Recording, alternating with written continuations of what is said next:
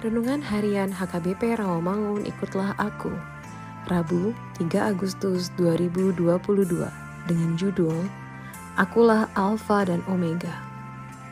Bacaan kita pagi ini tertulis dalam Yoel 2 ayat 21 sampai Yoel 3 ayat 2 Bacaan kita malam ini tertulis dalam Mazmur 18 ayat 28 sampai 36 dan kebenaran firman Tuhan yang menjadi ayat renungan kita hari ini tertulis dalam Wahyu 1 ayat 8 yang berbunyi, Aku adalah Alfa dan Omega, firman Tuhan Allah yang ada dan yang sudah ada dan yang akan datang, yang maha kuasa. Demikian firman Tuhan. Sahabat ikutlah aku yang dikasihi Tuhan Yesus.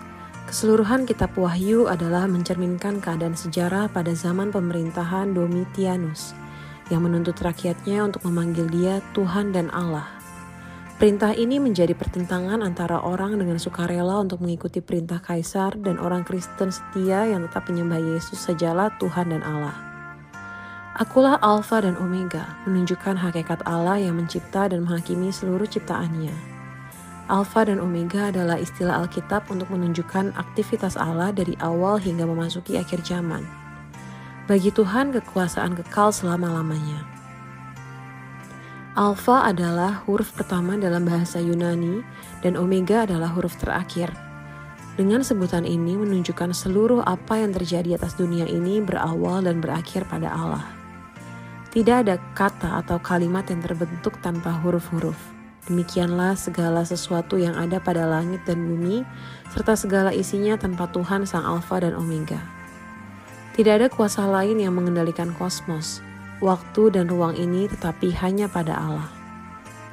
Akulah Alfa dan Omega meyakinkan kita kepada kuasa Yesus Kristus yang berkuasa menyelamatkan dan undangan untuk jamuan Allah dalam kehidupan yang kekal dalam kerajaannya.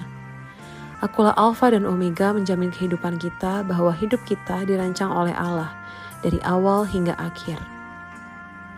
Hidup kita ini berjalan pada suatu poros rencana Allah, dengan hakikat Kristus Sang Alfa dan Omega, kita memantapkan kita awali di dalam Tuhan dan langkah kita pun akan berakhir pada kehendak Tuhan.